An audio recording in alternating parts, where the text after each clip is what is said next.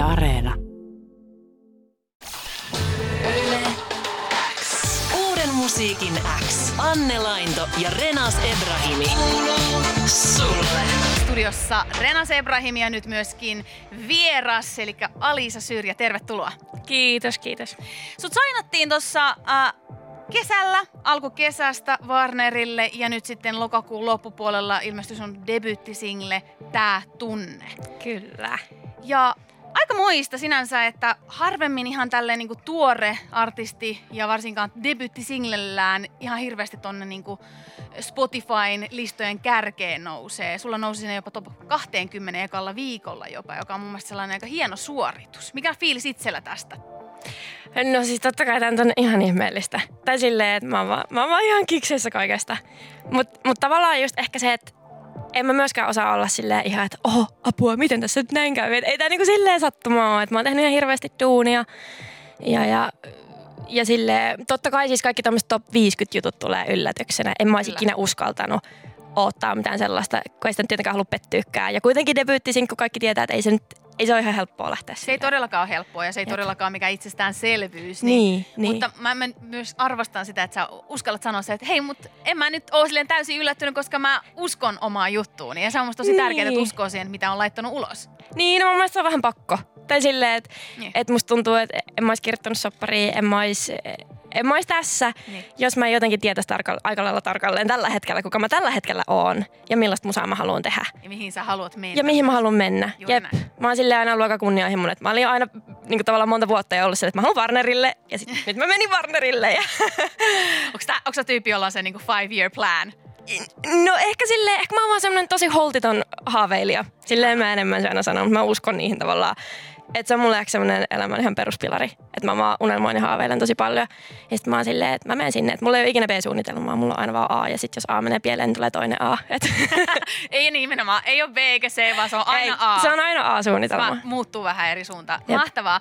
Ää, ja ihan kohta me kuunnellaan tämä kappale ja tietenkin jutellaan sen jälkeen tästä biisistä, mutta sitä ennen mä vielä ehkä haluaisin kuulla vähän, että kuka oikein on Alisa Syrjä, koska sä tosiaan oot tosi tuore nimi meille.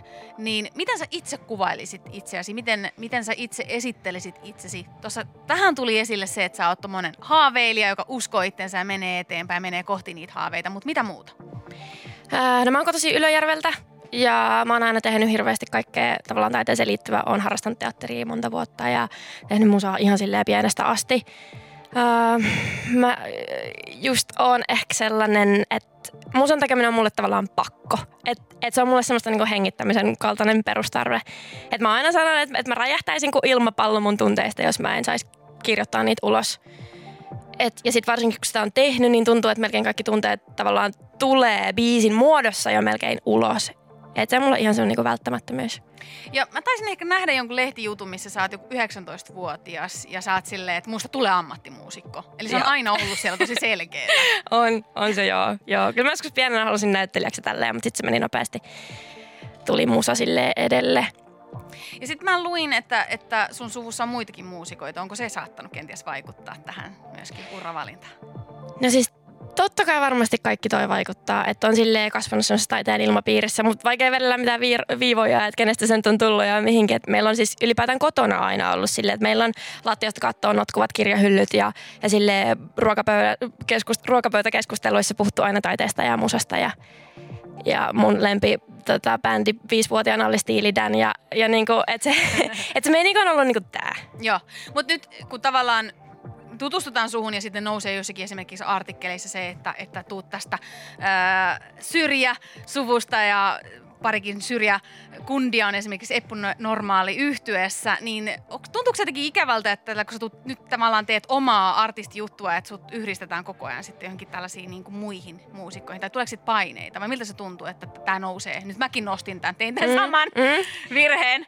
Niin, no siis totta kai se on joskus ollut vähän semmoinen, että, että no tuleeko tämä nyt olemaan riippakivi ja silleen, Niin. että toisaalta totta kai mä oon tosi ylpeä siitä, että, että ne on mun sukulaisia ja musta se on aina ollut hieno juttu ja saanut seurata vierestä ja tälleen, mutta mut eihän se vaikuta siihen mitenkään, että, että mitä mä teen tai mitä mä oon tehnyt, että, että ei ne ole mua mitenkään työntänyt tavallaan eteenpäin. Niin. Ei kukaan mua tullut sille tehnyt. lavalle hakemaan. Et Kyllä. ei meidän suvussa ole semmoinen meininki. Joo, Et sä- se on silleen nimenomaan, että et kaikki tekee vähän itse ja se on niinku tavallaan kunnia kysymys, että itse sitten kivutaan, kivutaan sinne lavalle.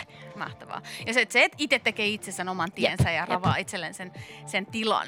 Jep. Kuunnellaan kappale ja jutellaan sen jälkeen tästä lisää. Yle X kuuluu sulle. Mitä tämä kappale sulle merkitsee? Miksi tästä tuli sun sisääntulokappale, se debyytti, biisi? Niin, no siis... Ähm, musta tuntuu, että mulla on yleensäkin tosi vaikea aina päättää, että mikä olisi vaikka seuraava siinä. Totta kai ne biisit on mulle kaikki ihan sairaan tärkeitä. Mutta tää oli ehkä tavallaan sopivan tuore. Me oltiin tehty tää mun tuotteen Elioksen kanssa just sille aika vähän aikaa sitten. Niin sit se on, on musta tärkeää, että mäkin on vielä edes vähän kikseissä siitä biisistä, että ei ole ihan silleen sitä puhki. Ja siis no tää biisi on mulle just siitä, että mä olin tosi pitkään miettinyt sitä, että miten tavallaan rakkaus on todella raskasta välillä, kun rakastaa niin paljon, että se oikeasti niin kuin fyysisesti melkein sattuu. Ja varsinkin kun on itse semmoinen ihminen, että tuntee kaikki tunteet niin kuin todella isosti, välillä vähän liian isosti, niin sit just on miettinyt sitä, että mikä se ristiriita siinä, että se on samaan aikaan maailman parasta ja maailman kamalinta. Ö, ja sä itse niin oot kirjoittamassa, säveltämässä ja jopa niin osallistut siihen tuottamiseen. Joo. Miksi on tärkeää tehdä kaikkea niitä olla mukana koko siinä prosessissa sulle? No kun mulle se on niin tärkeä se mun oma tekijyys. Että kun mä oon just semmoinen tyyppi, että, että mä vaan pursuan asioita. Ja, ja sitten toisaalta kun on niin tarkka visio siitä, että, että kuka on ja mitä haluaa tehdä ja tietää miltä sen musan pitäisi kuulostaa. Ja mä oon oikeasti silleen, että jos siellä on joku yksikin soundi, joka on vähän silleen, mm, ei ehkä, niin sitten mulle heti se kokonaisuus jotenkin mennä läsähtää. Että mun on niinku pakko olla tavallaan perillä jokaisesta asiasta siinä. Mikä se sun visio on, kun sä sanoit, että sulla on tarkka visio ja sä oot tosi tarkka siitä, että miltä se pitää kuulostaa. Niin mitä se on? Mitä sä itse sanoilla kuvailisit sen? No mä en oikeastaan, siis mulle se on enemmän se vaan, sen pitää tuntua mulla tosi paljon. Et mä aina sanon sitä, että, että mulla ei ole niinku tavallaan genrellä mitään väliä, että että mä kuuntelen hyvää musaa ja mä haluan tehdä hyvää musaa. että silloin mun mielestä biisi on hyvä, kun mä oon aivan kikseissä, mä tanssin ympäri taloa ja pompin silleen lattiasta kattoa. Ja jos vaikka Elias tekee jonkun viulujutun, joka on, se voi olla tosi hyvä, mutta jos mä en huuda silleen, Elias, on, sä Nero, niin sit, sit se ei ole tarpeeksi hyvä. Et, Onko se helppoa sanoa muuten tolle, että et, et jotenkin tommosessa, kun, varsinkin jos on niinku ihmisten kanssa hyvissä väleissä ja ihmisten kanssa on pitkään töitä, niin voi olla se kynnys kasvaa niin olla silleen, että mä itse asiassa oikein välitä tästä. Vai onko se semmoinen, että sulla on helppo sanoa, varsinkin mitä tulee omaan niin taiteeseen? No ei tietenkään kaikille ole, jos on jotenkin tuntematon tyyppi tai jotain, niin eihän sitä tietenkään uskalla sanoa ja tälleen. Mutta meillä on onneksi Eliaksen kanssa tosi läheinen suhde ja tälleen, että et me saatetaan oikeasti riidellä jostain niinku, soundeista, että kumpi siihen nyt tulee. Että et se uskaltaa sanoa mulle ja mä uskallan sanoa sille, että se on ihan täydellistä. Se on ollut mielenkiintoista huomata, että miten jotenkin jopa ihan tässä vuoden sisään on ö, muuttunut jotenkin tämä skene siinä mielessä, että jotenkin yhä enemmän tulee tällaisia nuoria naisia, naisia ylipäätänsä, jotka on jotenkin ottanut omiin käsiin siis sen musiikin tekemisen. Aika paljon on just naisia, jotka itse kirjoittaa ja säveltää jopa tuottaa omia biisejä. Niin mä en tiedä kuinka, paljon, kuinka kauan sä oot ollut alalla ja miten paljon sä oot nähnyt skeneen, niin koet sä, että siinä on jotain muutosta tullut, onko helpompaa tulla vai tuut sä jotenkin ihan uutena jotenkin semmoiseen uuteen niin kuin tavallaan maailmaan, missä, mitä välttämättä sä et edes ole kokenut sellaista maailmaa, jossa ei oikein pääse naisena tekemään näitä asioita itse itsenäisesti. No siis totta kai ei se ole vieläkään mun mielestä mikään itsestäänselvyys, että, että niin kuin naisena voi tehdä samalla lailla musaa-alalla kuin miehet vaikka. Mm. Että kyllä siinä on eri juttuja. Esim. musta tuntuu, että multa on välillä odotettu sellaista, että pitäisi kertoa parisuhdeasioista sille tosi perinteiseen tyyliin, mikä on nuorelle ihmiselle sopivaa ja tälleen, kun sitten taas tuntuu, että tai jotenkin sille vähän pitäisi pienentää itteensä, mihin mä oon tietysti aina ollut heti silleen, että sori, että tää ei ole mä. Että kun mä oon just semmonen, musta tuntuu, että mun biisien tapahtumapaikka on esim. aina niin kuin koko maailma ja todella, sillä just semmoinen filosofisuus yhdistyy sitten taas totta kai nuoren ihmisen elämään.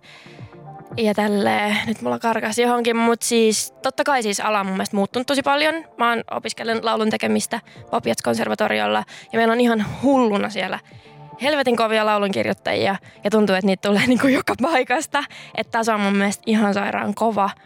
Onko se mielestä hyvä juttu, että, niin kuin, vai koet, että On. tulee painetta, kun on niin paljon hyviä tekijöitä? Totta kai varmaan tulee painetta, mutta en mä voi ajatella silleen, että voi ei, nyt mä en olekaan ainoa. Että mun mielestä se on totta kai vaan hienoa, että naiset tekee ja, ja ylipäätään on yleisempää, että artistit tekee itse biisinsä. Totta kai se on ihan täysin fine, jos ei tee, että kaikki tekee omalla tavallaan. Mutta siis mä muistan, kun mulla on aina pienestä asti sanottu, isä on ainakin hokenut aina, että, että jos sä haluat tehdä musaa, niin sun pitää tehdä itse omat biisit. Että ei ole tavallaan ikinä ollut vaihtoehto se, että mä olisin vaan laulaja. Et Miksi se on ollut noin jotenkin tarkkaa tai su, su, niin kuin, että pitää olla itse tekemässä? Ehkä se just on tullut jostain sieltä, sieltä suvusta, että kaikki on vähän tehnyt itse ja tälleen. Isä on todella, sieltä tulee aina tiukkaa kritiikkiä ja muuta. Että et siellä on tavallaan rima ollut aina tosi korkealla. Mikä on mun mielestä siis vaan todella hienoa. Tai siis mä arvostan sitä, että mulla on tavallaan ollut aina se rima noussut koko ajan tosi korkealle, koska mä oon saanut mun siskoon sairaan hieno taiteilija ja se antaa aina palautetta ja, ja äiti antaa palautetta, äiti on äidinkielen opettaja. Ja, tai silleen joka paikasta on tullut silleen, että ei mulle ole vaan hoettu, että vau, sä teet niin hienosti ja tälleen. Mutta eihän silloin, kun mä olin pieni, niin ei se ollut, ei se ollut niin yleistä, että naiset Niin. tekee. Ei. Eikä siis, niin kuin, ehkä jos annoin sellaisen kuvan, että se olisi jotenkin nyt tosi helppoa tänäkään päivänä, niin ei sehän sen sitäkään ole. Ei musta tuntuu, todellakaan. Että se ehkä vähän on jotenkin muuttunut, koska ainakin enemmän löytyy eh, sellaisia tekijöitä, jotka tekee kaiken itse ja jotenkin Mm. kokee, että, että on niin kuin löytänyt tilaa. Niinpä. Mutta vielä tähän loppuun ö, lyhyesti, kun sä tässä nyt mainitsit, että et, et sä oot just se, että sulla on niinku niitä päämääriä, niitä kohti sä meet ja ammattimuusikoksi, sit piti, sa- että Warnerille ja sitten debyttisingle ulos, niin mikä on se seuraava etappi, jota kohti Alisa Syrjä menee? No totta kai se on albumi. Siis musta tuntuu, että eka biisi on vasta pieni vilahdus siitä, mitä on tulossa ja semmoinen niinku kirjan ensimmäinen sivu alkusanat. Et, et musta tuntuu, että Warnerilla tulee olemaan pidättelemistä siinä, että mä en tee kohta Taylor Swiftia ja laita kaksi albumia pihalle peräkkäin. Et, et, koska mulla on biisejä tuolla aika lailla jonossa. Ja Okei, Joo. mahtavaa. Me jäädään sitten odottelemaan äh, jännityksellä sitten tätä, että tuleeko albumi vai kaksi vai kolme ja mitä kaikkea muuta siinä välissä. Kiitos tosi paljon Alisa Syrjät, pääsit käymään uuden musiikin kiitos kun pyysitte. Uuden musiikin X. Anne Lainto ja Renas Ebrahimi. Kuuluu sulle.